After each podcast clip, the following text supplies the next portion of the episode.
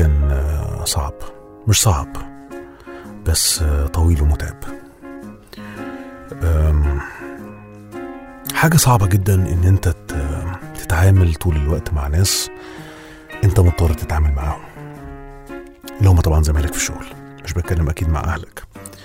على فكرة ساعات كمان ممكن يبقى مع أهلك. بس حاجة فعلا آم، صعبة أوي إنك تتعامل مع ناس مش أنت اللي اخترت إنك تتعامل معاهم. القدر خلى كل واحد فيهم يجي من مكان شكل يقدم أوراقه ويتقبل ويشاء القدر. إنه في النهاية يكون زميلك وقاعد في الكرسي اللي جنبك. أصعب ما في الموضوع إن ممكن يكون الشخص ده مش هو الشخص اللي أنت بتعرف تتعامل معاه أو بتحب تتعامل معاه. نفسك تتعامل معاه. صعوبة الموضوع في إن الشخصيات أنواع كتير. في منهم نوع ده النوع اللي لازم نتكلم عنه النهارده. والحقيقة النوع ده أنا شخصيا بقابله مش كل يوم بس بقابله أم، شخصية ممكن لو وصفناها نقول عليها إنها الشخصية السامة. أيوة. الشخصية السامة هي شخصية زيها زي أم، شيء سام في الدنيا زي التعبان زي العقرب. زي أي حاجة سامة.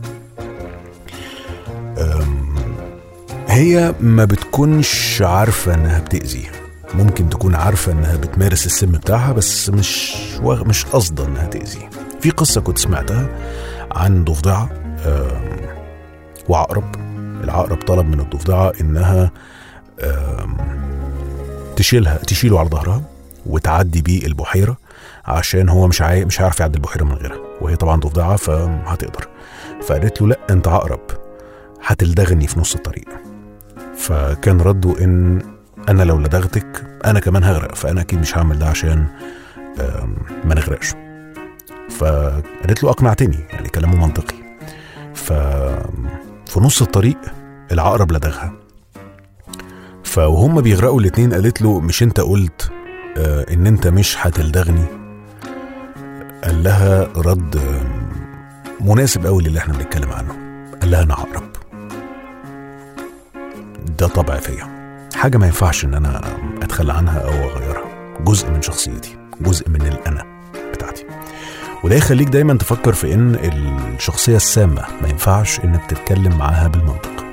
الشخصية السامة دايما هي شخصية مجادلة بتحب تتكلم كتير. هي شخصية بتحاول تشوف اللحظات الحلوة تبدي إعجاب بنسبة أم، 5% 6% 10% و90% سم.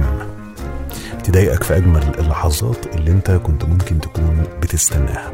يعني مثلا ممكن أكون أنا هعمل مثلا برنامج جديد فهي تقول لي تمام مبروك اسمه إيه البرنامج؟ أقول لها كذا. تقول لي بس اسمه وحش وهيفشل والناس مش هتحب تسمعه وال social media مش هتبقى familiar مع الاسم. والمحتوى اللي انت بتعرف تقدمه مش مش مناسب. وانت أصلا المحتوى اللي انت بتقدمه محتوى ضعيف. وانت يعني يعني شوية كلام كده تحسسك إن انت فعلا بتتجه آه، نحو الهوية. وده يخليك برضو جنب إن أنت ما بتتكلمش مع الشخصية دي بالمنطق. حاجتين الحاجة الأولى إن أنت اوعى تقبل حكم من الشخصية السامة دي. آه، إيه أبرز مواصفات الشخصية السامة؟ هي شخصية سامة وأنت هتعرفها لوحدك.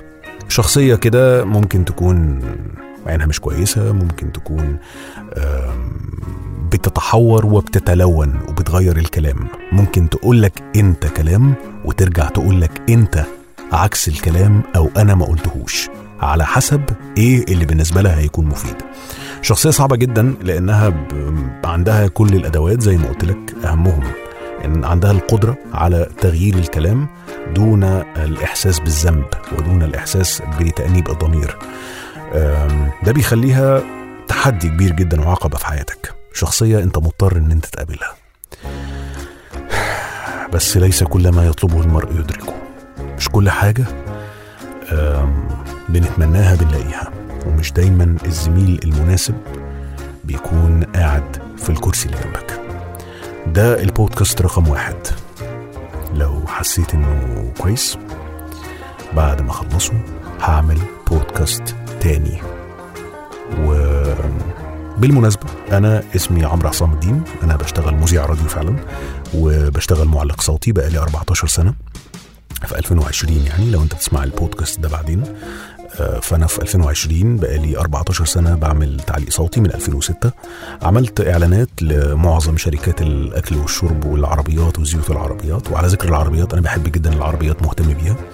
آه، مش مهتم بميكانيكة العربيات القديمة مهتم بتكنولوجيا العربيات الجديدة ومهتم بالتكنولوجي بشكل عام مهتم بالكاميرات مهتم بالتصوير الفيديو مهتم بحاجات كتير جدا. ممكن أبقى أتكلم عنها بعد كده. بس للتوثيق. ده البودكاست رقم واحد.